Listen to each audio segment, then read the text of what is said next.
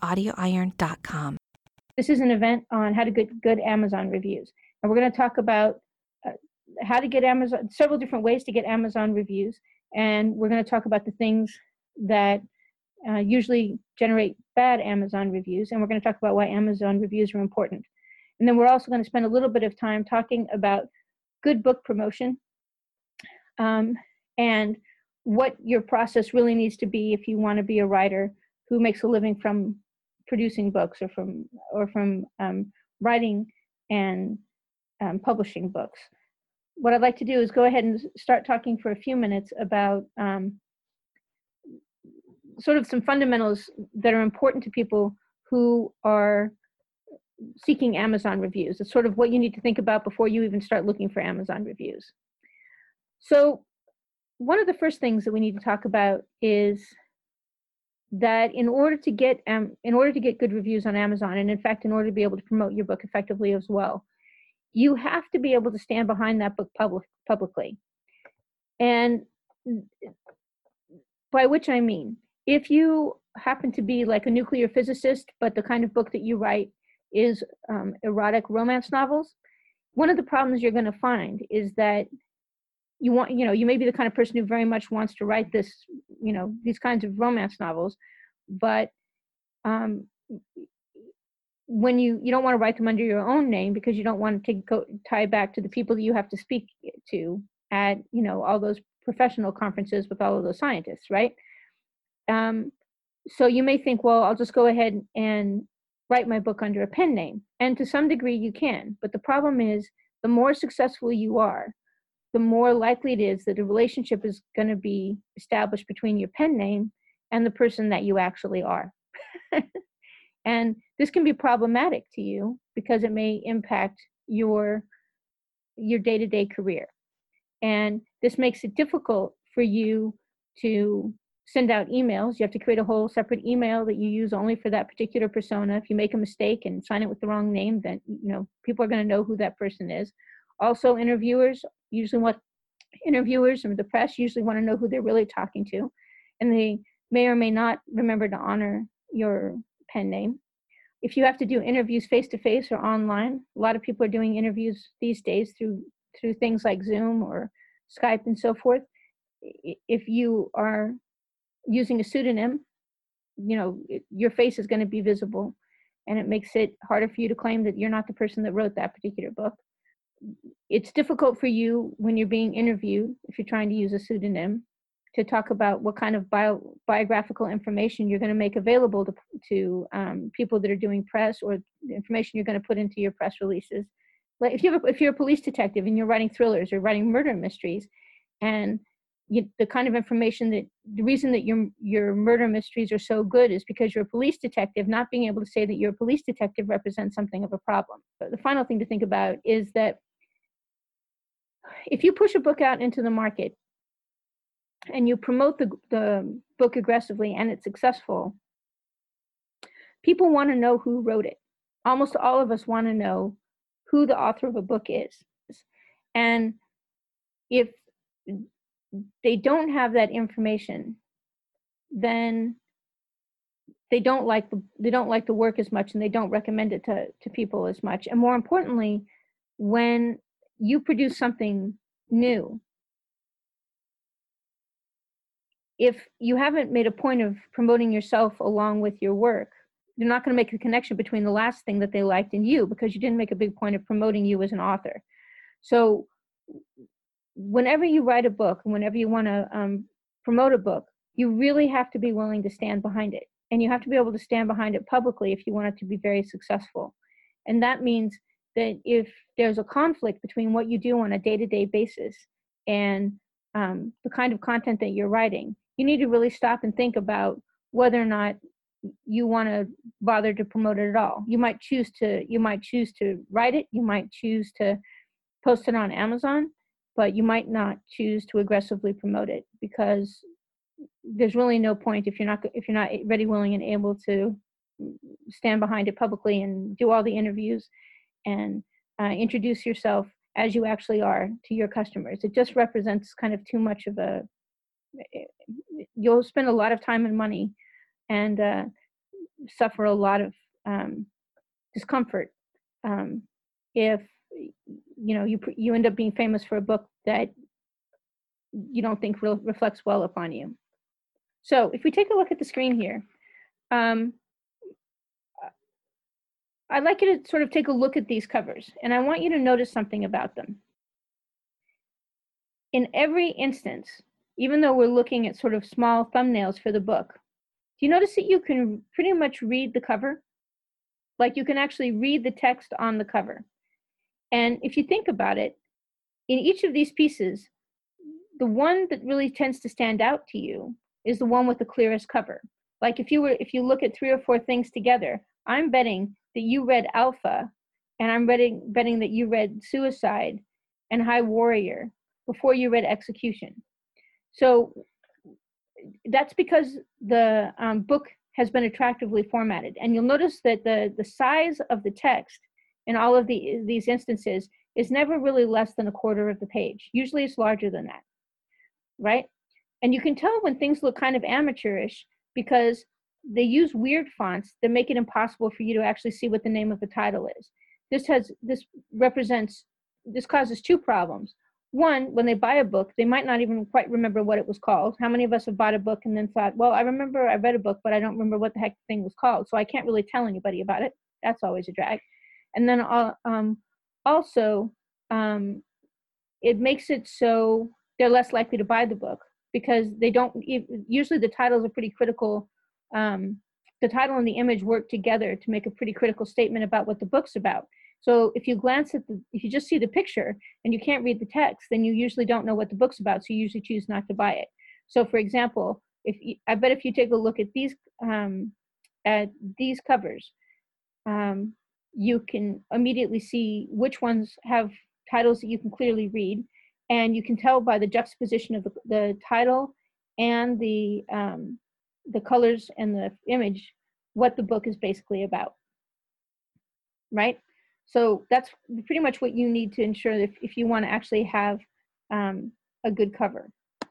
Now what uh, so uh, uh, the other thing that we just talked about so the cover is really critical and again making sure that the, the, the text the actual text name of the book is clear and very easy to read even when you're looking at a really small picture is absolutely a requirement. 150 like it makes it so much easier for you to get um, positive reviews and it makes it so much easier for you to get more uh, future sales. If that if that font is large enough for people to see and large enough for and, and a, large enough for them to clearly read just it's it's actually critical. The next thing is uh, i wanted to show you so if you take a look at um, i'm not going to sort of show you what the name of the book is but um, you know, because it's, I don't want to say mean things about an author who put a book out there because, you know, they do their best. But if you take a look, this is an author who made, made mistakes on grammar and spelling, etc. Or they did not get enough of an edit done um, in order to prevent repetition, you know, saying the same thing over and over and over again in a book. Like once you've made a particular point in, in the plot, you're not supposed to repeat it 15,000 times. Um, you get comments like this you know, this is a one star review. And, you know, would the would the author or editors please do us all a favor, rewrite the series, fix the inconsistencies, grammar, spelling, repeats, make the sex more believable, whatever. This series had so much potential. So what's interesting about this is this is a reader who cared enough to leave a review, who says the series has potential, and yet these errors are getting in their way. This one star review. Now, in order to fix this particular problem, if you know to do what this particular reader wants them to do. The author if it's a self-published book has to actually go to their book get all the edits done fixed up hire hire a professional editor and so forth make the changes. Then they have to go on to kindle um, to kdp.amazon.com and or createspace.com and they have to upload the new version of the book. And then in order for them to make this in order for them to change um, to make up for this one star review, they're going to have to get so that they, if they want to aim to get like a three or four a three star review, an average three star review, they're going to have to go get two other people to give them five star reviews, right?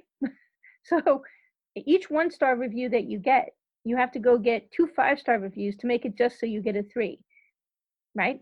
And it really does actually matter how many how many stars you have in a review. Most people, if a book has no reviews at all, people will give it the benefit of the doubt and they will read it. If it has an average of like five stars, four to five stars, that's a well reviewed book. A lot of times when people go to look at it, they'll read it. If they like the sound of it, they're very likely to buy it. Um, they look a lot harder at something that's got three to four stars. And three stars and below, a lot of times they won't buy. And if something's got one stars, they're never going to buy it. People will not buy it. So you don't. So getting one star reviews, getting any one star reviews on your book, is really a problem. And there's kind of only two solutions to it. One solution is to correct the to to correct the book as quickly as possible, get it out there, and get you know find a way to get a bunch of more positive reviews based upon getting new reviews done. Or two, um, basically pull the book off Amazon. And really, you can't delete the book off Amazon. You can basically say it's not for sale anymore, and then they will pull it. The, the picture and everything, and reviews and everything will still be up there, but they'll take off the. They'll remove the. Um, it won't be available for people to buy. Um, but it'll the book will all the bad information will still be visible. So you can what you can do, and that's after that is if you want, you can re-release the book under a new title with a new cover and make it look like a completely different book and and hope that the original one star reviewers never stumble across it. Because if they do stumble across it and they say, hey, this was a came out under another name, they can report it to Amazon and sometimes Amazon will get mad and they'll boot you. So my point is this you don't want to get one star reviews, so don't put stuff out before it's ready. It turns into a problem. Now, when it comes to getting good covers, there's a lot of different ways to get good covers cheaply. If you go to selfpubbookcovers.com, you can purchase covers. And one of the interesting things about using this particular site, I don't get any kickback from these people, I just like them. Um, if you take a look at um, the, you can look through the covers and they've got thousands.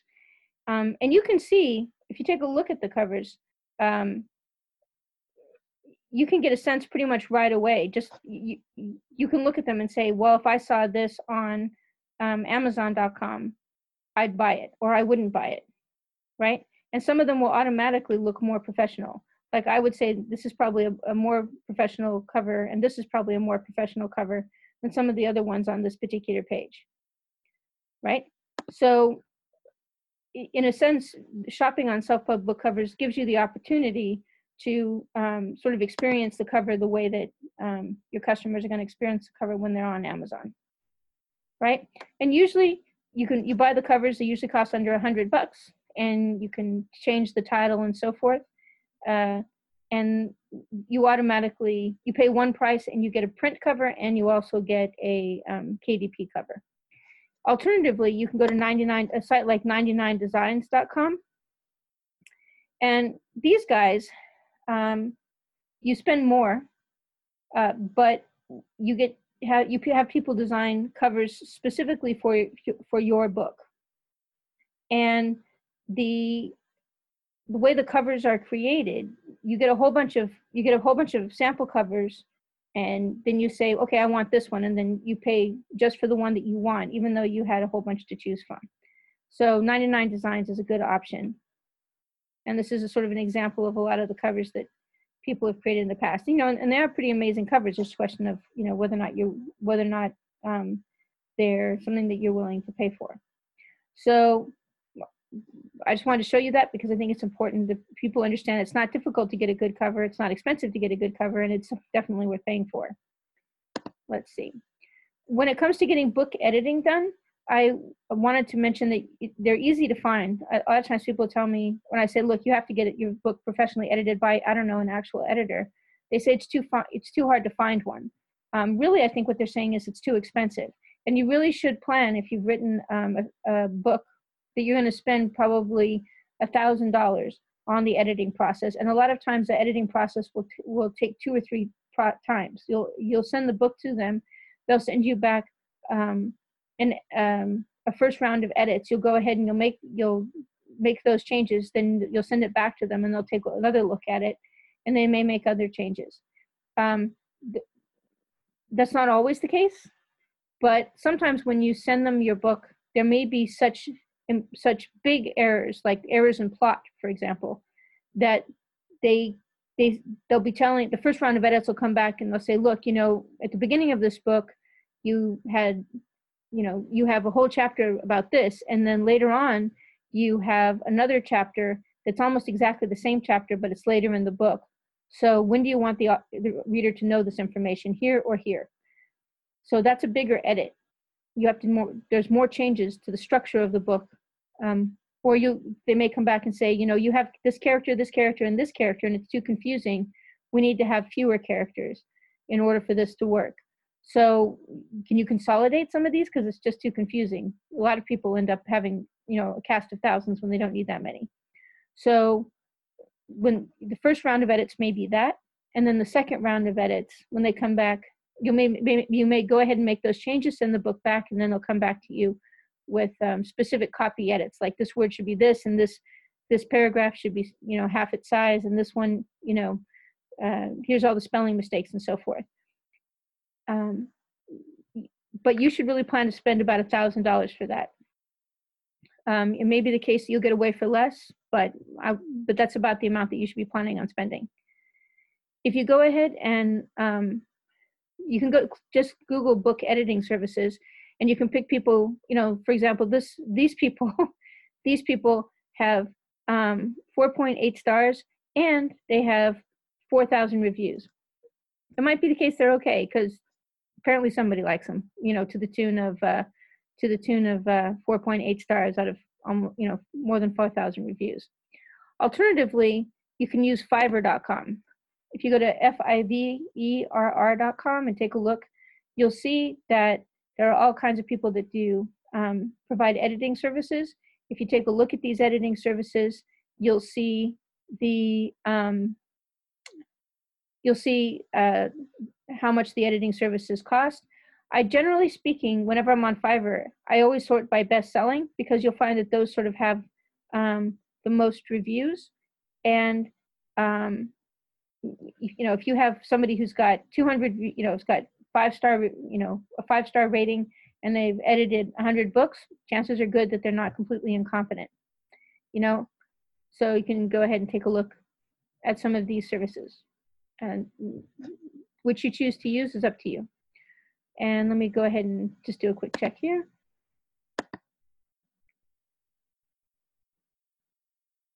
Right. And somebody, if you take check the group chat, somebody said, look, you know, I do professional editing and the price depends on how big the job is. I've edited books that got 4.5 stars at Amazon, but most people don't want to pay for the job.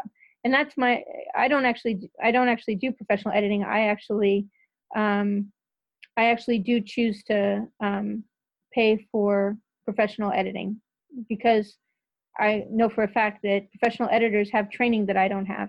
And it's, it's, professional editors are worth their weight in solid gold. They can help you produce your write, write, write and publish your books more quickly, and you can get you get much better reviews and ratings for them. So it's always a good investment. Now,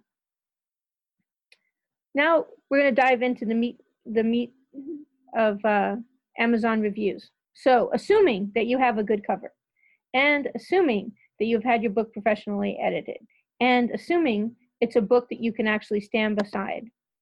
Um, I want to go ahead and um, I want to go ahead and talk for a few minutes about Amazon's basic review policy.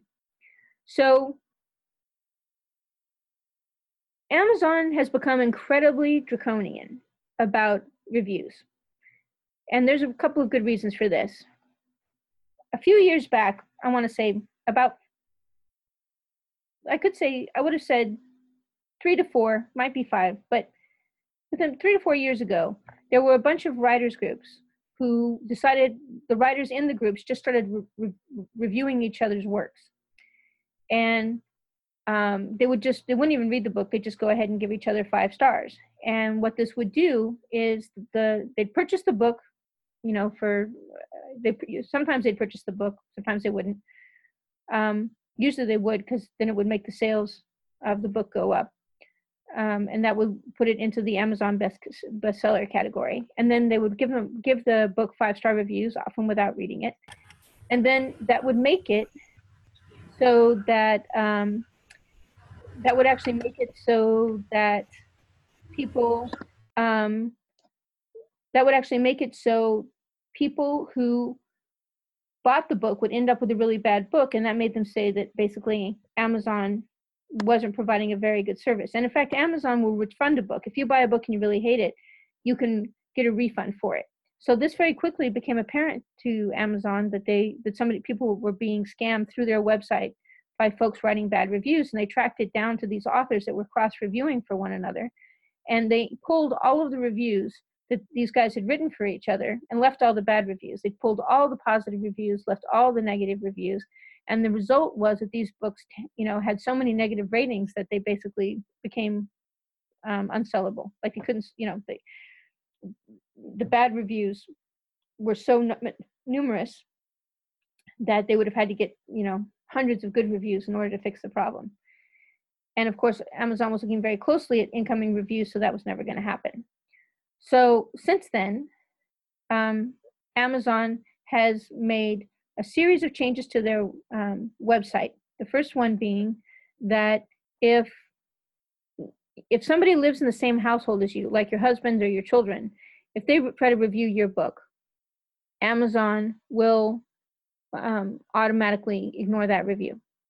If and remember, they can keep track of that kind of thing because you're logging into their website, their website, and they know what browser you're using, and they know what IP address you're coming in on. So they can easily track when somebody's in your household and they're writing reviews. That means you should also not get a second Amazon account and review your own books. The second thing is that um, if you have sent gifts to people in the past, right? So it Amazon thinks that anybody who's like a close friend of yours is somebody that you might have purchased book uh, purchased gifts for in the past, particularly on a regular basis, or you've delivered stuff to their house. It tends to think that you know those folks too good to give you a review as well. So it will tend to, uh, especially if that person reviews all of your work, because they assume that they're a friend of yours that's that's um, bumping your reviews.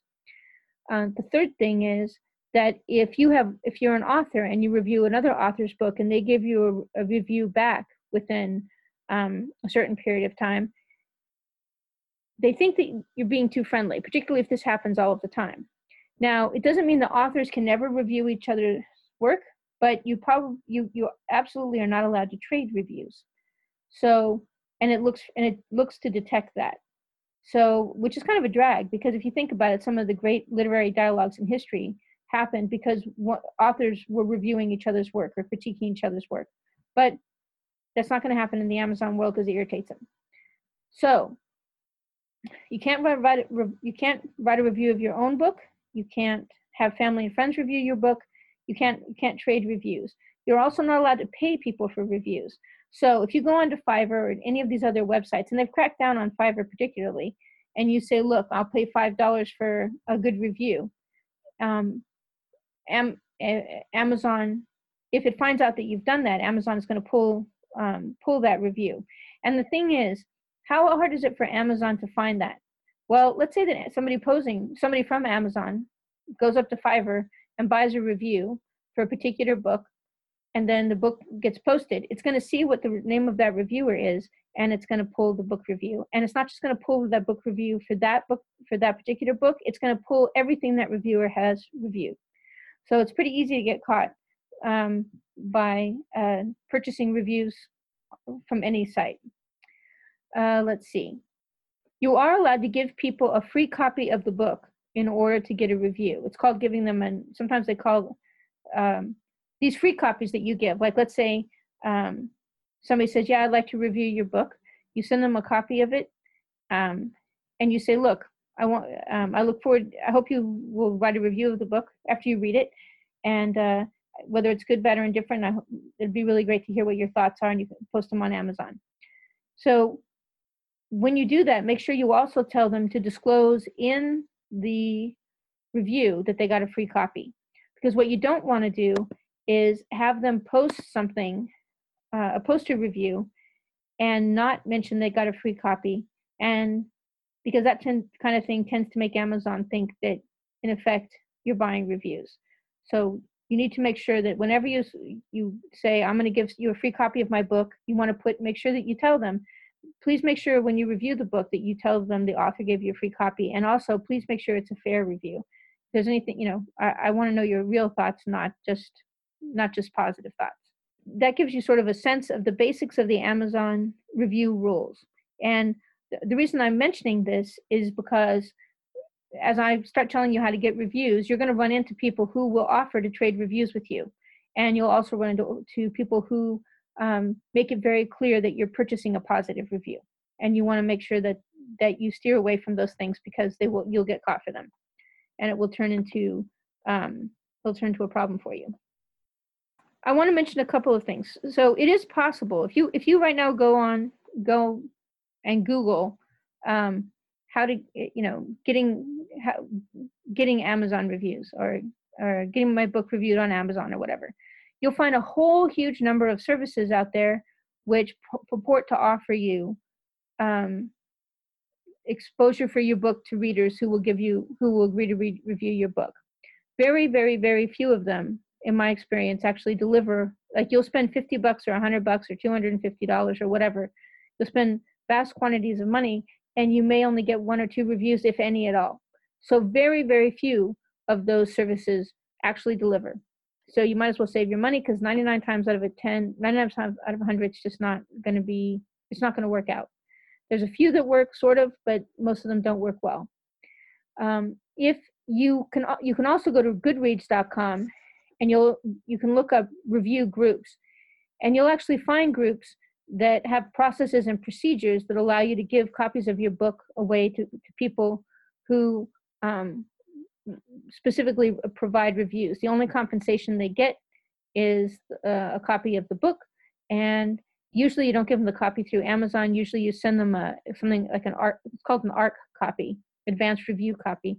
You send them an ARC copy of the book, um, and they review that. The only thing I don't like about using that service is that then I have a free, I basically have a PDF version of my book milling around the internet, which I don't like. But so you can find sites on both Facebook and on Goodreads that um, are provide you pretty much as good an opportunity to get reviews as um, as if you paid for one of the services that that purports to, to guarantee that you're going to get reviewed. Okay, so I wanted to mention that there are these kinds of sites on Amazon, on Facebook. You can find review groups that are free to join that don't cost you any money, that give as good as the ones that you actually purportedly paying for. Cool. Sometimes, uh, um, uh, having said that, uh, there are a couple there are a couple of services that actually do provide um, some level of service that you may find useful or you may want to you, you can experiment with if you're of a mind. Um, there's this website nicholaserik.com and and there's actually several authors who've done this. They basically what they do is they go and they pay for the service and then they come back and they review the review the amazon service and they talk about sort of how well how well the service works. Um, and for example this guy says look you know goodreads giveaways eh, you know or hiddengems.com and this particular one you know it says good hiddengems.com is a good review service. So if you want if you do, before you decide to use any of those four pay service what you should do is actually take a look at um, some of the sites that review how how well the service worked before you decided to buy it. Okay? You don't have to you don't have to choose to buy something without researching it to see whether or not it's going to work. And this guy particularly recommends hiddengems.com hiddengemsbooks.com if you go ahead and take a look you can read sort of how their service works. So you can spend a little bit of money and try to use some of these services and see if they work. Most of the time, as I said, I haven't had that much luck with them. I've had I've had um, better luck using some of the techniques I'm going to talk about. Now, cool. So here's what I recommend. Here's what I recommend you actually do. The first step the first step I usually recommend is if you've written a book and you know you have friends in your acquaintanceship, um, they're not close friends, like you don't buy them Christmas gifts or anything like that, but they're people that you know through Facebook um, or you know, you post your book on Facebook and you say, if anyone wants a review copy, let me know. Um, and then you send the people who request a review copy, uh, a, ver- a copy of the book through Amazon and say, and ask them to give you a review. Or people that you know through LinkedIn.com, you reach out to them and say, hey, my new book's available. If you're interested in, if you're interested in reading it, I'll give it to you for free. I'm sort of looking for reviews, um, you know, and when they contact you, you send them the information, send them the book, and then you say, make sure you give me an honest review. And um, I look forward to seeing what you thought of the book. And make sure you let the make sure in your review you you indicate that you got the book free. Um, using that method, I think works really well um, for getting reviews from most people. Um, mostly just because your friends do usually have some interest in what you write. Alternatively, what you can do is you can go onto Amazon and you can look for books that are similar to the one that you've written. And when you find the book, you find a similar book, you can click on the you can click on the you find what you do is you go on and you look for books that are very similar to your book that has lots of, that have lots of reviews. Um, and then you can click on the people that reviewed the book and sometimes they will actually have in their about contact information uh, they will actually have con- they will actually have contact information for how you can actually reach them in order um, to give them reviews. Sometimes they'll have a website, sometimes they'll have an unusual name that you can Google, etc. So um, the let me see, I think I had where did it go? So for example, if you click on and if I clicked on this review, you see, you you can see that her name is BB reads a lot. If you if you actually Google this, you can usually the name of the reviewer, especially if it's a if it's an odd name. If you Google the name, you'll actually find the person's website. And usually, if you look at their website, there's a way to contact them, and you can say, "Hey, I saw that you did a review on Amazon, um, and uh, for this particular book, and I have a book that's very similar. I was wondering if you'd be interested in reviewing my book.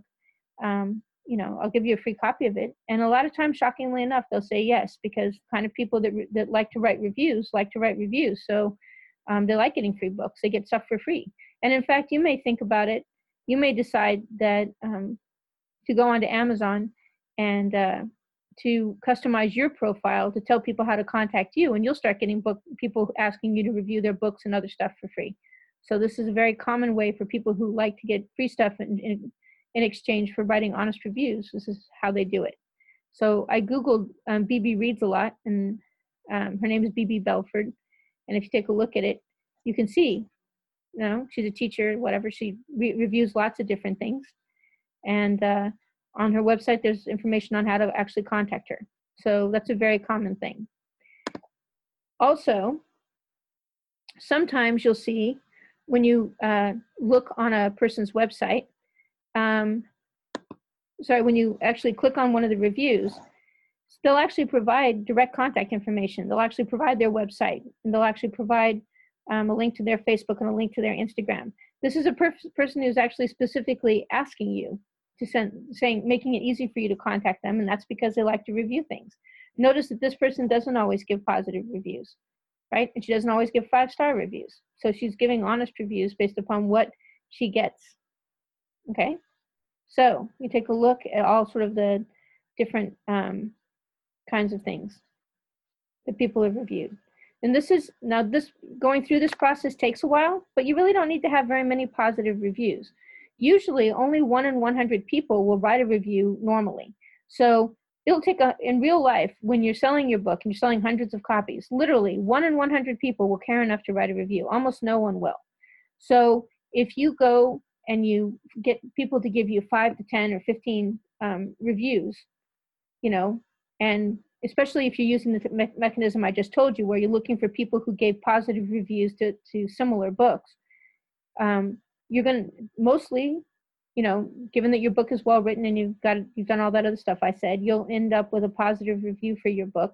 And if you've got 10 or 15, it's you know, what's the chance that you're going to end up getting a flurry of 50,000 bad reviews after that? So you don't need a million of them. Five to 10 is more than sufficient. Um, you're really just trying to make it so that when people first look at your book you don't have a you don't have like two or three early bad reviews making or or or turning into people nobody ever buying your book after that because you've got a three star rating so i drafted up in the notes that um, i created to support this event i drafted up um, a sample letter that you can send out to people so greeting Sandy. My name is Nancy Fulton. I'm the author of a book called Fortunate Monsters. It's a medical thriller about a mad fertility doctor who gives genetically engineered babies to the richest people in the world. Whatever. So, and then you'll notice it has specific language.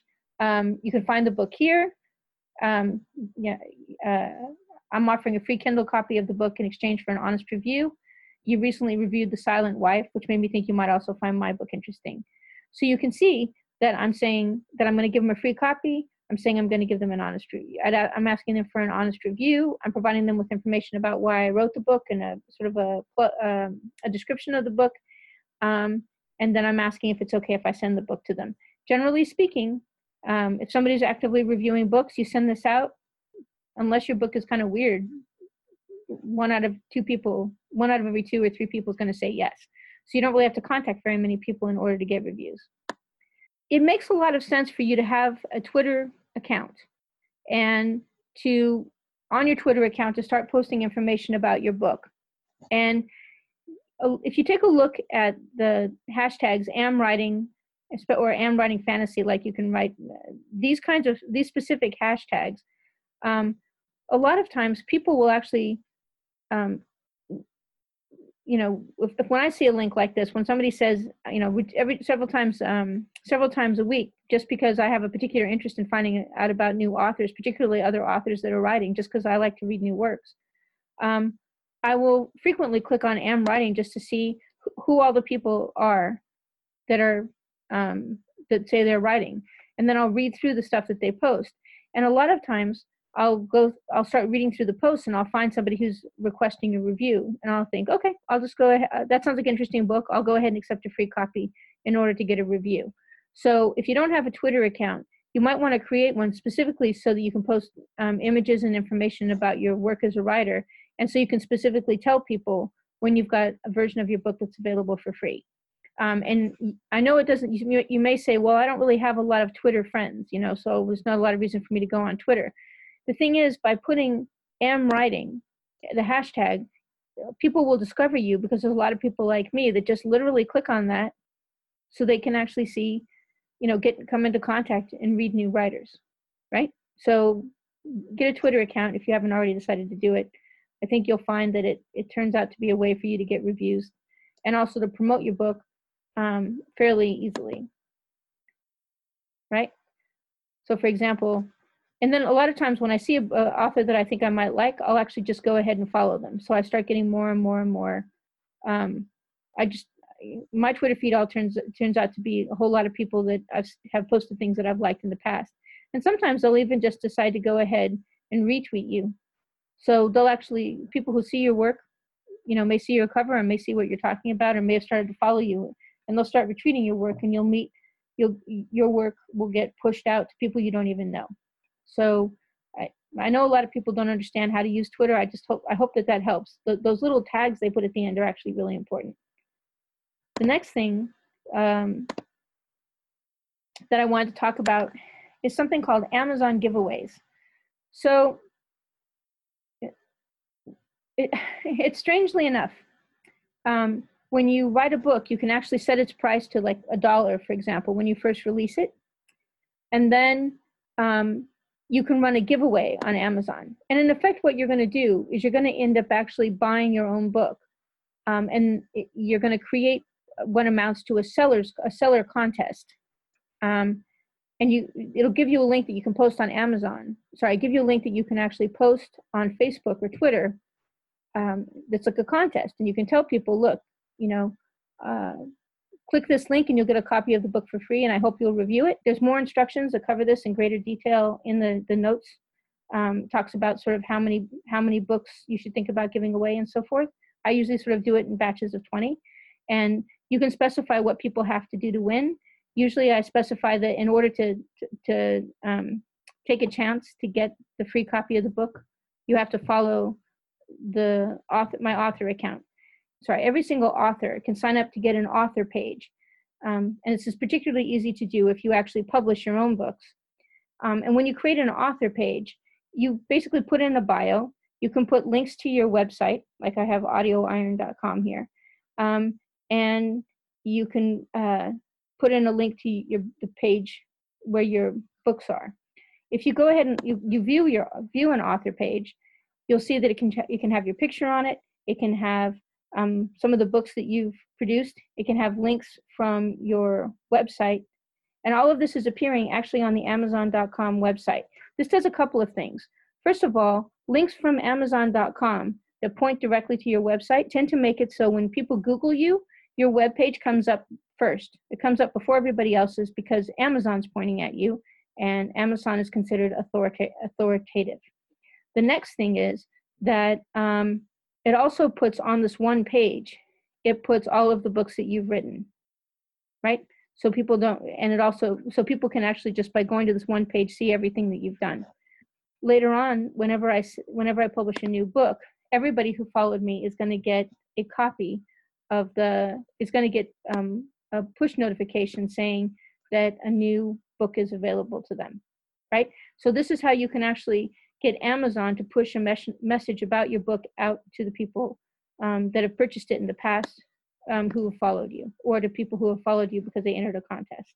So whenever you first publish a new book, first of all, you as an author should create, go onto Facebook and create a page um, that talks about you as an author. You should have an author page. But each book you should create, each book you create should also have a book page that's specific to that particular book. And in this particular case, um, I created one for this for this particular book. Um, and the reason that you want to do that, there's two reasons that you want to do that. One, when people Google the title of your book, you want to make sure that your book is the first thing that comes up. And if, I don't know if you've noticed this, but when you Google something and there's a Facebook page for it, the Facebook page will often come up early on. Furthermore, if there's a link from a Facebook page directly to your website, your website will also tend to come up um, uh, closer to the top. So this is particularly true if um, you know your book has a somewhat distinctive name. Like Fortunate Monsters, there's Fortunate Monsters. It turns out there's not like a lot of books called Fortunate Monsters. So I want to make sure that, any, and I know if somebody types Fortunate Monsters, they're probably looking for my book because there's nothing, there's not a lot of people they're going to be looking for that particular title. So, and it would be a terrible thing if they Googled that title and my book didn't come up. So by creating the page on Facebook, I've actually made that a lot, um, a lot easier. I, have made, I've guaranteed that anybody who searches for me on Google is likely to find my book and my webpage. They'll find me. They'll see it on Amazon. They'll see it on the um, on the Author Central. They'll see it on Facebook. It'll come up on Twitter, right? So part of it's just making sure that your book is created, put put in all of these places. The next thing is that um, when you create when you create posts on um, Facebook, you can actually do a boost post. Uh, you can actually boost the post. So when you click on boost post, this is where you can actually specify the kind of people that you know are going to be interested in your target. So I clicked on, um, I, I posted a link to the picture of the book and I a description of the book and so forth. Um, and I talked about something related to the book, which is, you know, it's got a, this is so stupid. I wrote this book. I actually like this book, but I wrote it just because part of it I want I um, I wanted to t- test a whole bunch of different marketing things, particularly for a consumer book. So I did it with this particular book, and I put on a kind of a funky cover or a cover I like because I don't really think it, this is a this is a book about a thriller based upon children. So it doesn't really have a very terrifying cover. So I made you can make a post about anything. I made something about the cover's not scary, even though the book is. So now I can actually promote when I boost a post, I can actually specify who I want to um, take a look at the um, what audience I want to promote to. And when you're an author and you want to reach brand new readers, one of the cool things you can do is you can actually come boost a post and say you want to create a new audience. And in this particular case, uh, you know, I know that I want to promote to women, and I know that most of the women that are going to like my book are people that are living in in Los, you know, sort of on the West Coast. It's it's uh, kind of about Hollywood. So um, I can actually specify the location. So if you were doing something, if you were writing a book and it was about the Deep South, for example, or it was about Chicago, you can actually target the book to only people that are in Chicago. You know, so for example, right. The other thing you can choose to do and this is, see where it says include people who match at least one of the following, you can actually put in um, keywords that are related to a specific thing. So for example, um, you can actually put in the name of a competing author. So for example, you might, if it's a horror book, you might decide to put in Stephen King. So you can target people who like a particular book. And in this particular case, it's saying, you know, The Shining by Stephen King. But you can try putting, you can basically try putting in, um, uh, I'm gonna just target by Stephen King and not The Shining. Cool, right? And you can see that's already that already automatically connects me to 43,000 people, or there are potential people that would be interested in my project. So I found that I can do you can do a lot if you if you've created a book um, and that's very much in the genre of a similar author. You know, or sort of in you know it's it's it's like a Stephen King book, um, um, or it's like or you know it's about a particular murder like Son of Sam, right? Uh, so a lot of times you can put in the name of some sort of scandal or something like that, and we'll actually go ahead and give you. There are people that are interested in that particular topic, or if there's been a documentary that's come out, you can actually put that in. So it allows you to actually reach people who have a very specific interest and that you are that your book actually meets. You know, um, Laurell K. Hamilton does books about you know fairies and uh, vampires. So I by putting her here or putting the names of her books here, I would actually be able to reach her readers. Now, or eh, which is not such a bad thing. Um, and you can actually, I mentioned in passing, um, you can also I, just because I think everybody should know this about Amazon, I can also brow, I can also target by crazy things like income, net worth, um, life events like they just had a baby, you know, or they just had a birthday. Uh, they're just they're newly engaged or they're in a new relationship.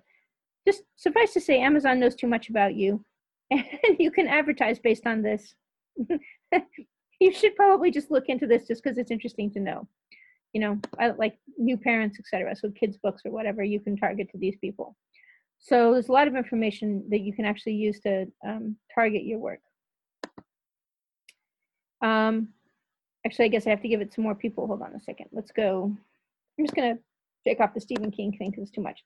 So, and then I can, after I do that, I can actually specify um, I can actually specify the budget that um, I want to use. Um, I can say I only want to spend $2 a day and I want to spend it for the next 60 days. And a lot of times, the longer you set the time period is, the better um, Facebook is at getting you the kind of people that you want. Because it, what, what it is, is if you say, I want to spend $20 in the next two days, it says, okay. And it just sort of dumps, dumps the ads out um, to those people. Whereas if it's only spending $2 a day or $5 a day, it gets better and better and better at targeting. So you get a higher and higher click through rate. You get more and more people actually going to your book. Instead, the other thing you might choose to do, instead of having um, your ads point to uh, directly to the book on Amazon, you might decide to point them to your website where you can actually provide them with a preview, or you might decide to point them to your um, website where they can click a link to, um, to be in the contest to win a book, or um, you might decide to show them a little video that you've had you paid to have created that describes the book like a little commercial and then they can click on it then they can click um, uh, to join your email address or click to get the book. So my point is that this post that you have can po- point to your website it can point to the book it can point to a contest it can point to all of these different things. Um, and you really don't have to spend very much money. You can spend two dollars a day five dollars a day. It's the point is to kind of get consistent and also figure out who you're trying to target over time. Who's most likely to buy your book you know? Um, and you can tell that by what the sales look like day after day. Now um, let's see. Cool i want to mention in passing so one of the things that i tested was video ads and oddly enough video ads are the cheapest advertising you can get on um, facebook so what you can choose to do is create a little video. Um, in this particular case, I got a bunch of artwork. Um, I got a bunch of artwork from uh, pond5.com, and I had somebody on Fiverr.com record a description, and they actually created um, a little. I created like a little cart, a little um, animation, like a little um, commercial, and shockingly enough, I can show, I can um, promote that animation. When I boost the post that's an animation, um, I might only spend a penny per view. So I might, whenever I um, uh, promote an image, I might be paying like five or 10 cents for people to look at it, you know, for people to click on it. But when I might only pay like, you know, a few, you know, a few pennies to get them to watch all the way through a video. So video ads are kind of the most, you might find creating video ads is the most cost effective way for you to promote your book. And I'm going to go ahead and come on here for just one second. There's a, you, when you get a chance, everybody should take a look at this product called, called ripple.com. It's an app. It's on ripple.com, sorry, Ripple, actually R-I-P-L app. So the Ripl app, R-I-P-L app, is available on both your um, iPhone and your Android phone. And it makes video ads with music and images in about two and a half seconds. So I strongly recommend that um, you take a few minutes to uh, take a look at the Ripl app. And because you may find it's very, it's the easiest way for you to create um, animations that promote your book.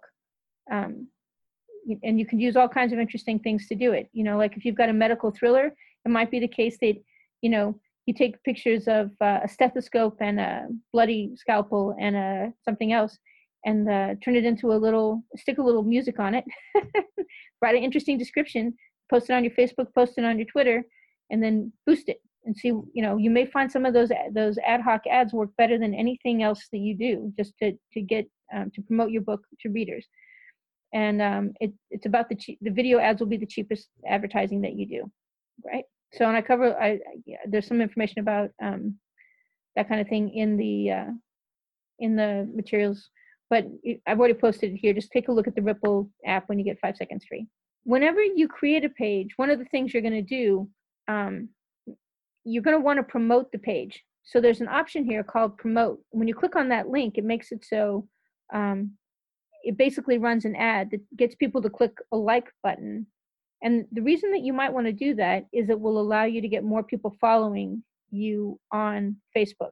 And it sounds stupid, but people find uh, when when you've got 5,000 or 10,000 or 50,000 people following you, your book tends to sell better.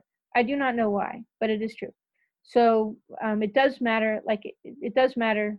You might one of the ads you might want to run on a regular basis is this thing where it says um, when you create a Facebook page, there's a button that says promote. One of the things you might want to do is go ahead and click promote. I mentioned in passing, it also makes it so whenever you post something, more people are more likely to see it. But the real reason to do it is because you want to get Facebook followers. Um, just because people are more likely to buy a book for somebody who's got lots of Facebook followers. You need to, another thing you need to do is you need to run press releases for your book. I'm going to show you, when you get a chance, go to pressreleasejet.com. I always use that. I don't get a kickback, but I love them. But the reason you're going to use press release jet to promote your promote your book is one to make sure that whenever you, you somebody googles you they find you and also if it, it to, as, as you release each book um, you're going to create a link um, you're going to create a press release that basically says you know uh, new book you know nancy fulton releases new book on uh, new thriller fortunate monsters on amazon.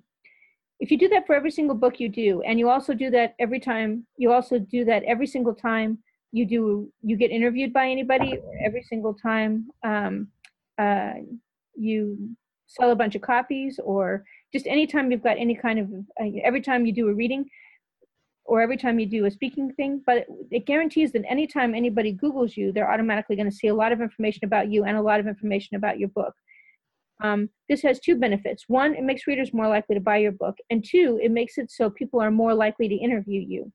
Right? If I if I'm an interviewer and I Google you and I can't find any information about you, I basically think that that you're not very famous. So I there's no reason for me to interview you.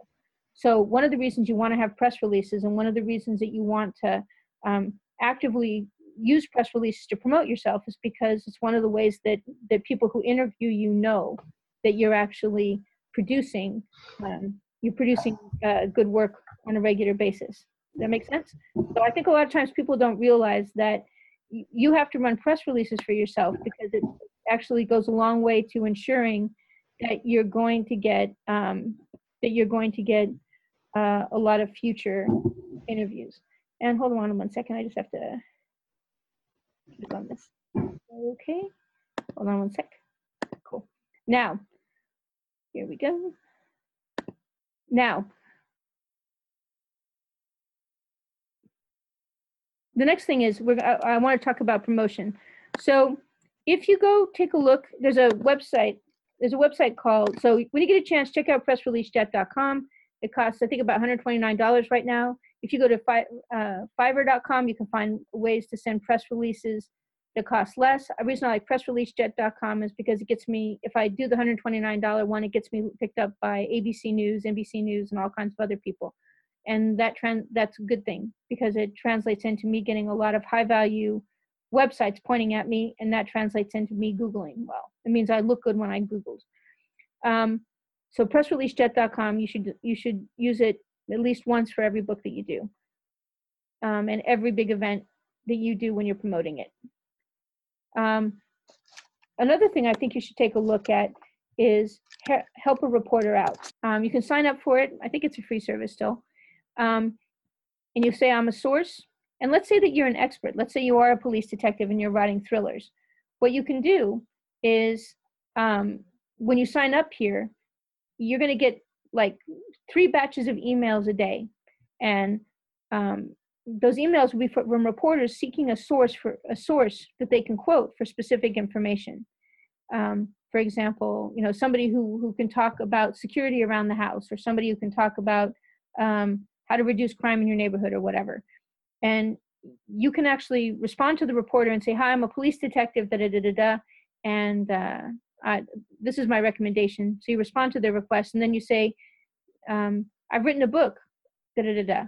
And what happens, and here's a link to it. What happens is whenever they use your work, they automatically put a link to your book. So it's a way to kind of get reporters to tell people about your book. So help a reporter out um, is a is a good way for you to get an ongoing source of um, uh, ongoing press. And it doesn't cost anything, so it's a, a pretty good investment. Um, I think there's another one called, let's see. So if you want to get interviewed on the radio, you can go to radioguestlist.com.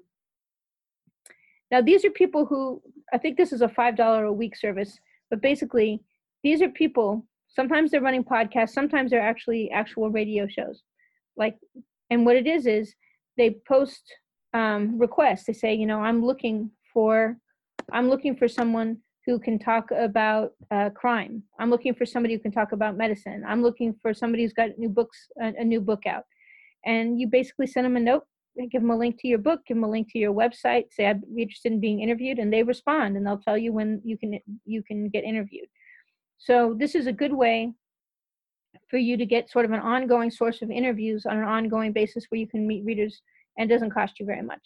And um, some of these shows can be pretty big. You know, the longer you're on, the more people you meet. Um, if you want to, you can actually get promoted to everybody who's a subscriber on the service. I don't, you know, it's where people sometimes will actually buy advertisements on the site. I don't know. I don't know if you necessarily need to do that, but I think it's certainly radioguestlist.com is probably a great way to pick up interviews.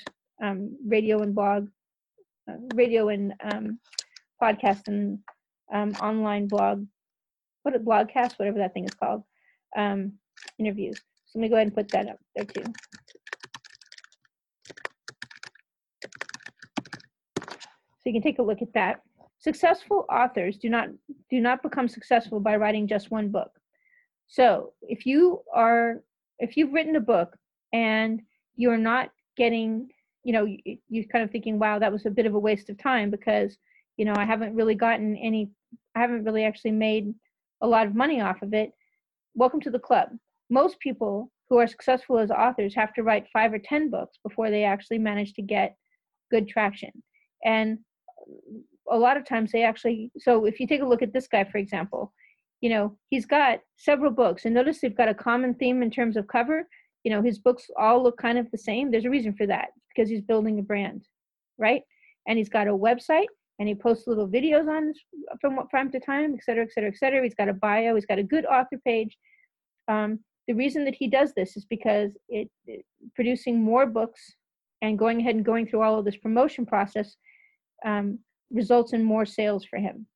On, and part of the reason is when somebody buys one of your books, if they like it, they're going to want to buy book two, book three, book four, book five, book six. So really, um, the the time and effort you spend getting that first sale ends up selling six other books, and you and all of that rest of that money is in effect kind of free, right?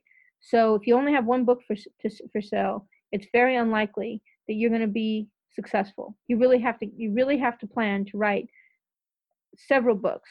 And if, if you produce 10 books and you follow all of the instructions in terms of promotion that I've sort of talked about here, and they've all got good reviews, you know, you can stop writing after 10 books and you can say you failed at being a writer. But until you've written that 10th book and done all of this stuff, you haven't really even tried to be a writer yet. Cool.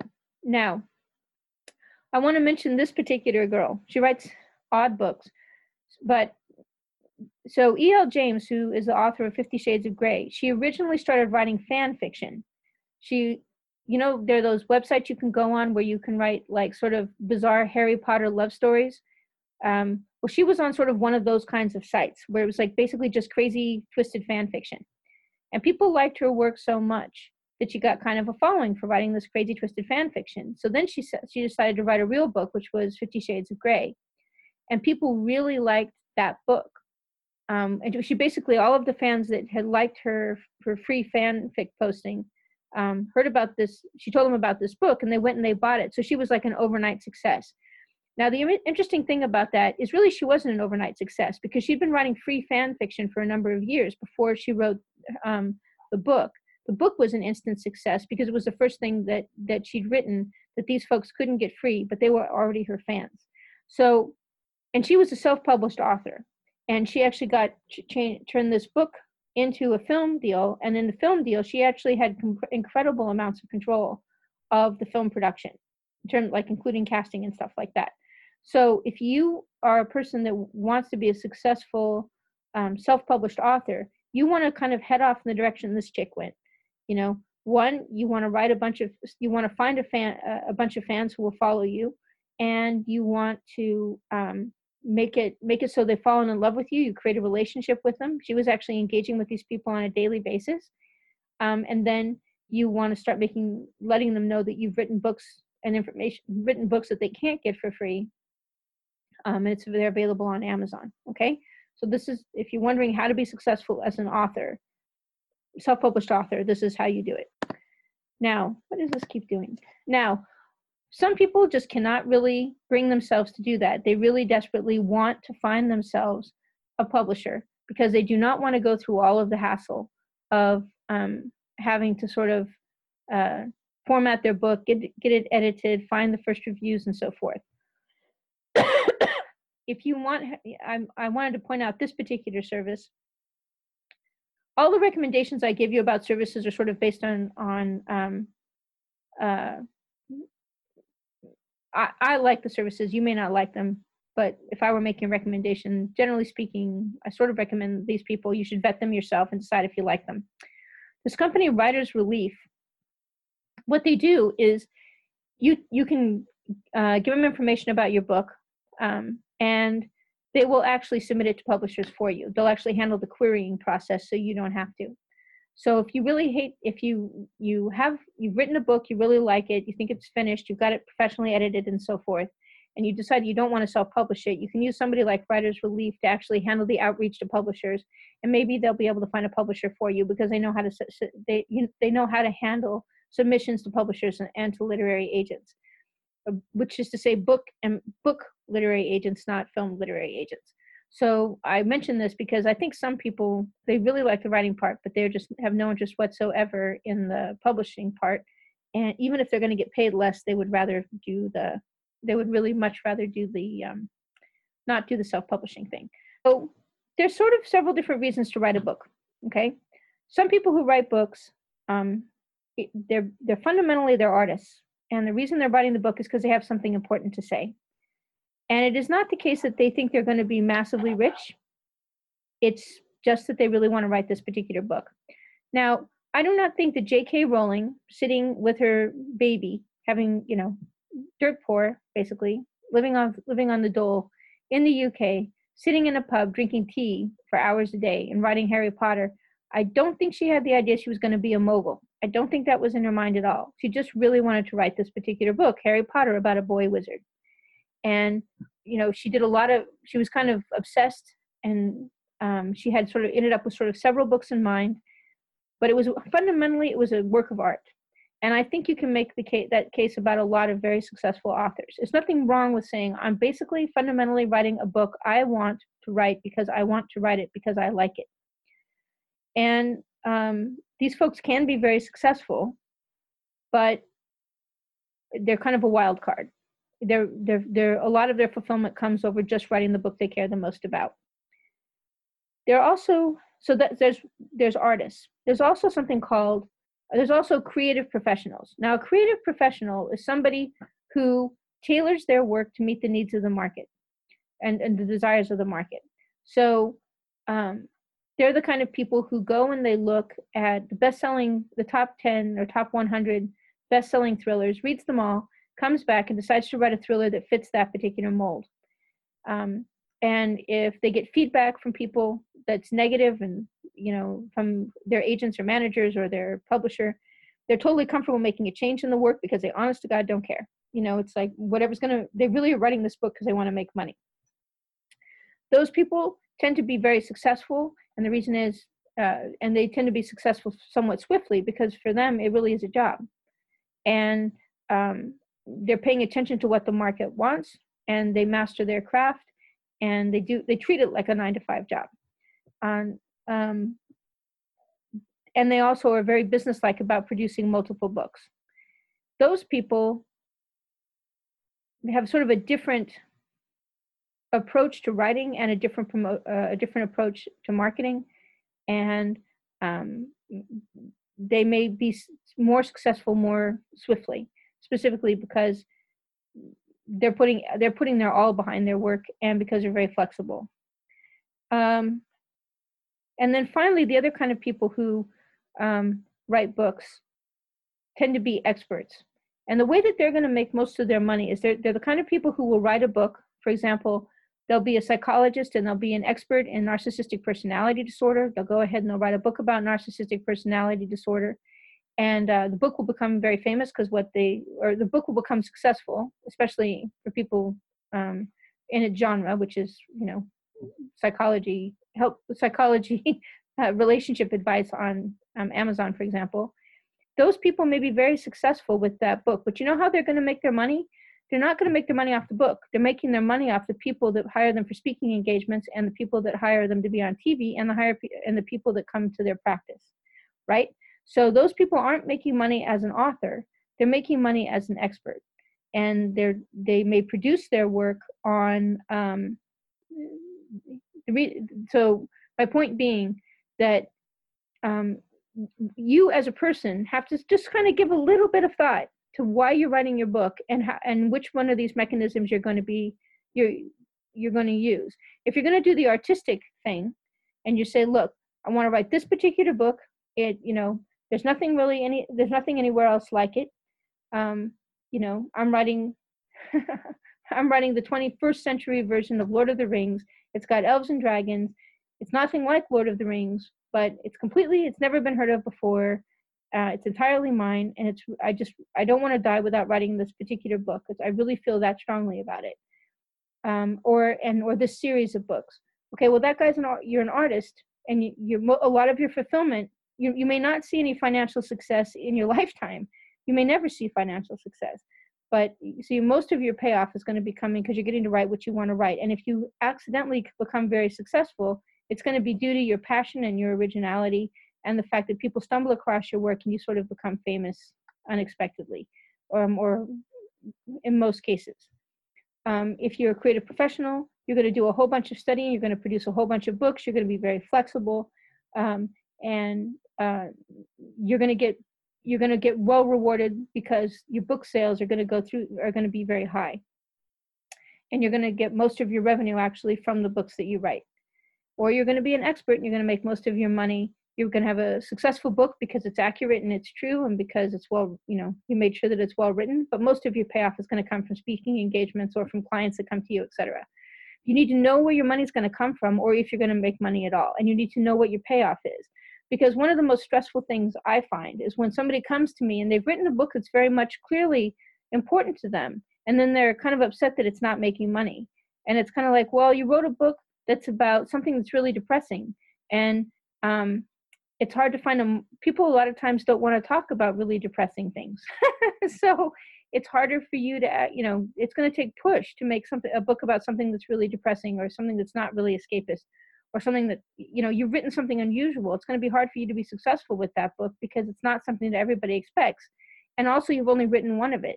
So it's really you're you're behaving like an artist and it may be the case that you're not going to get paid very well um, but at least you got to write the book that you wanted. I just i i just really hate it when i have somebody who doesn't who thought you know they were going to they're going to basically create a very artistic work and it's completely unusual it's like nothing else on earth uh, and they they expected one book to make them rich because it's, it's almost never going to happen. It's almost it, it can happen it's accidental. If it does if you want to if you want to guarantee that you're going to be successful you really need to focus on being a creative professional or being an expert because that's mostly where you're going to get you're going to make most of your money. Cool.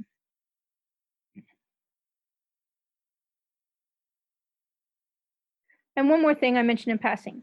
We talked about amazon there's other if you go to smashwords.com let me go ahead and write that down real quick. Cool. If you go to smashwords.com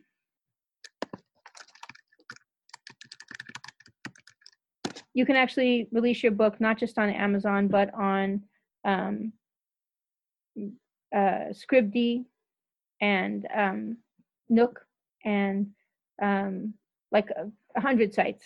So just so you know, Amazon's not the only game in town. And in fact, a lot of times your royalties that you get through distributing through Smashwords will be higher than your royalties through Amazon. So just make sure that if you're going to be somebody who writes books for a living, don't just make your books available through Amazon. Generally speaking, you'll find you'll make more money off of making your book available across multiple platforms and promoting it across multiple platforms. Um, I think the, Amazon doesn't always pay the highest royalty rates by any stretch of the imagination. Okay, I'm going to go ahead and take a look at all this chatting that's been going on because I haven't been looking at it. if and I'll see if there's any questions. If you have any questions, go ahead and throw them into the go ahead and uh, throw them into the chat box. Christopher Falcone says building your own audience a Stephen King is a great idea. It is. You have to basically you you want to create a relationship directly with your customers. Um, one of the reasons you create a blog, one of the reasons you create a website, one of the reasons you um, uh, engage in chat forums, one all of these things allow you to create an audience that you can actually um, that you can actually feed books to. It's it's their attachment to you as a person that I mean, how many of us um, we all like the Harry Potter books, but for a lot of us, J.K. Rowling's success has a lot. We like J.K. Rowling, so we're willing to give her a chance in all the kinds of things that she writes, including you know the, including the books that are sort of out of the Harry Potter canon. Um, the creating visit. You talk about ways to create visibility um, uh, on Amazon. If you do the marketing that I've talked about, sort of across platform, uh, across you know facebook and twitter and all of these things doing the press releases and so forth and you do the interviews using help a reporter out and uh, um, and uh, that radio guest list thing the more visible you are the more successful you're going to be at getting um, at getting uh, attention and it doesn't really take a lot of sales to make it turn you into an amazon bestseller and when you're on if you manage to get to be an amazon bestseller and you're in the top 10 thrillers, the top 10 romances for a while, you'll find the sales up there are, you get a lot of sales just from being on that list. So part of it is the marketing that you're doing everywhere um, turns into visibility on Amazon. You can certainly buy ads on Amazon, but I've never known anybody that had a lot of success with them. Let's see. Sarita Stevens says, uh, who's actually an extremely good writer, um, says that uh, when she works with an editor, it makes sense to give them to test them on a few pages before you actually give them uh, a copy of the whole book. If you can get them to do that, that's great. Um, I I usually um, I've had good luck with editors. Usually I don't have any, I haven't really had bad editors, but then again, I'm the person that pays a thousand bucks. So it's hard to get, if, if they're highly rated um, and they charge a thousand bucks and they have lots of positive reviews, I've had pretty good luck. But if you can get them to actually give, te- give you a test of a few pages of editing, that I think that might be a good idea. Um, if, if it is definitely the case, if you've got a bad editor, you've got a problem because they'll give you edits that turn out to be to- completely useless to you. Uh, Katie Rishoff, hello Katie, um, says exactly, sort of exactly on the same thing. Um, the uh, you guys have worse luck with editors. I never get anybody that wants to change the to change the entire opening of a. that would make me laugh out loud. That's never gonna happen. So um, if you can find an editor that will actually let you give them a few pages, that might be a great place to start. Maybe give them the first chapter and see what their thoughts are. The problem with the first chapter, a lot of times the first chapter doesn't represent the rest of the book, but you know, maybe the first three chapters. Um, Amazon has taken down the contact information from reviewers. It hasn't taken down all of the contact. It hasn't. It's ta- it's made it impossible to contact them through the platform. It used to be that people on the platform would could request to have their email address or whatever visible through the site. That's no longer the case. Um, now they will actually show a link to their to their website if they provided or a link to their Facebook or their Twitter account. So it's they changed the information that's available. Cool. Thank you, Elizabeth. I think I should fix that Daphne du Maurier thing. If I ever paid that much attention to that page, it'd be so funny. I like I go in there and I make changes to it and then I just abandon it because I really never sell. I don't really sell much through Amazon. I used to, but I don't anymore. Um, mostly just because I don't know. I guess I don't know why I don't. Anyway, mostly because I get I earn more other places. I think. Um, let's see. Let's take a look. Oh, that's an interesting thing. So, um, yeah, it's interesting. You've had difficulty. Um, and Sarita's talking about the fact, you know, being identified as an expert is somewhat difficult sometimes. That's definitely true. Um, it's kind of interesting if you're a forensic nurse or if you're a police detective and you find yourself in art with an, in an argument with an interviewer or with a uh, editor about your field of expertise and you're like well i don't know how many people how many lives did you save last week? You know because i think i saved kind of a few. But it is it, it is that does happen from time to time. Let's see. So is james patterson one of those professional writers? I definitely think i think you know there are, are writer, writers who are art, artists who are very professional in their work but the kind of work they're doing is unlike work that anybody else has ever done. If you take a look at j.k rowling when she first produced her book and it was a kid's book it was a kid's book and it was like you know what is it 300 printed pages long? I think it was like you know 500000 words some ridiculous how much is harry potter? Some ridiculous number of words. It was incredibly long and she sent it out to a huge number of publishers who said this book is just not is it cannot be sold. It's too long. It's too advanced for the age group that it's written for. It's just a it's a, a white elephant. It cannot be successful. Um but she had written it anyway. She had had obviously she it was um she was very well educated. It was well written and she had it she had it she edited it and had it edited um, it was just very confident work, but it took her a long time to find a publisher because of that. And I guarantee you, she was not going to change that book, right? It was not like she was not going to abandon that book. She was not going to write something else. So I'm not saying that a person who's an artist can't be successful. I'm saying they're taking a risk. When it comes to James Patterson, I think he is a professional writer. I think he he he um, um, I think his first few works might have been books of the heart, but I think over time, because he's so prolific, he's actually become very much a professional writer. And I think he does take a look at current events and he thinks about what he's what he's going to write about. Um, but that's not a bad thing. It's just the case that it's just the case that he's incredibly prolific, um, and he's more flexible than many other writers are. I think it is definitely the case that if you have an editor who doesn't like your kind of book, you absolutely should ditch them because it's really a terrible thing to have you, your editor sort of has to be on your side and has to know what you're looking for. I really haven't had the problem of editors not getting my work, but um, then again, you know, I spent 25 years as a professional writer, so um, I can string together a sentence. I don't know where commas go, and I have a problem with subordinate clauses. But I have a I'm, I am kind of a professional writer, so maybe I, I've had good luck with editors because I write. I've been trained by a bunch of previous editors to write the way editors like. Um, can we speak to to can, I can speak to fan fiction for a few minutes.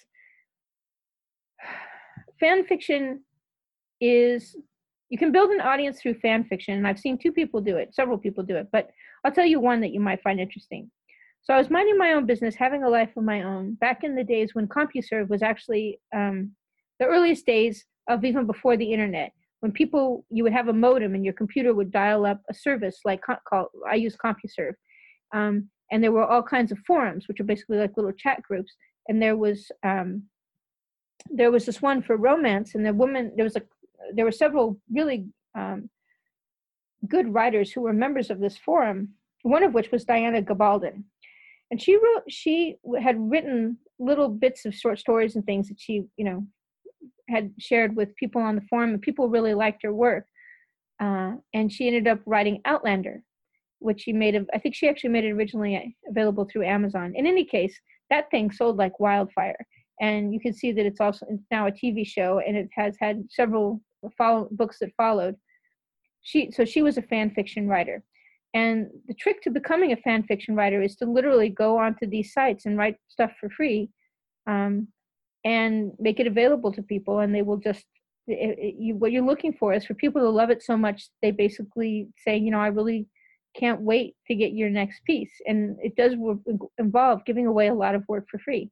And that's one of the reasons that I talk, I'm talking to people now about doing podcasts and I'm talking to people about, um, you know, podcasts allows you to create stories that you make available for free and people can follow you on the podcast. And some podcasts are becoming extremely successful. And for example, Amazon purchased the Lore podcast, I believe, um, and which has now become a TV show. And there's been a number of these kinds of, um, and those are basically fan fiction sites that are dedicated to one particular person. So if you if you go on to um, fan fiction writing sites and you start posting stuff and people start downloading it, you create that relationship and it turns into them then you then you can say hey something's available on my site and you can make it so that people have to go to your site and give you their email address to get it and then when your book's available for sale you can actually say hey, my book's available for sale, and you can email the people who joined your list, and you can go tell the fan fiction people. But you get the part that it's all a whole bunch of writing for free. So you really have to like to write, and you have to write quickly and well because that's what those that's how you become successful using fan fiction. So I hope that makes sense. Cool. So thing about fan fiction, it's actually so the question so the question is isn't fan fiction derivative of another book? So the interesting thing about fan fiction is it's quasi legal. Now, one, you're writing the work, it's available on these groups. You're making, you're not charging people money for it. And the, um, so you don't tend to get prosecuted. People, and part of it is because if people are writing Star Trek fan fiction or Harry Potter fan fiction, um, cracking down on those people would be really hard and expensive and time consuming. So the authors and the publishers don't feel like doing it. And also it kind of um, keeps the keeps the audience alive and entertained between the release of a new book or between the, between the release of a new movie, right? So it's not people tend to publish they tend people tend to turn a blind eye to it. Big companies tend to turn a blind eye to it. So it is derivative of another book, but it's entirely original fiction based upon the new versions of the characters. Like you know, but it, I think you know there seems to be a lot of sex involved on a lot of fan, fan fiction sites. So you'll have different characters like Spock and Kirk having you know a gay relationship or whatever. Is that really the original Spock and Kirk character? Not really. it has the same name. it maybe has some of the same characters. Like there may be a ship involved. It's called the Enterprise, but it's not. It's not really in the canon of the particular work. So it's it's is it derivative? Sort of. It kind of uses the same character names and it ha- uses the same um, locations and some of the same mythos, but it's not. It's entirely original work. So, um, if you're asking, is it legal? nobody cracks down on it. And also, you're making it available for free. So it's entirely original work that you're making available for free, that you're making available on this particular site. You're not selling it. Um, so you're not likely to run into trouble. Also, um, even courts tend to be kind of tolerant of it. So it's safe enough to write fan fiction. You know, most people do it all the time and they don't they don't get sued for it, um, even when it's really crazy. So I think that answers your question. It is derivative of another book, but it's not. It's, it doesn't. Um, it, it, you don't get in trouble for copyright infringement, which I think is the only thing that matters. Thank you very much for taking the time to listen. I deeply appreciate it. You, you guys are wonderful. AudioIron.com.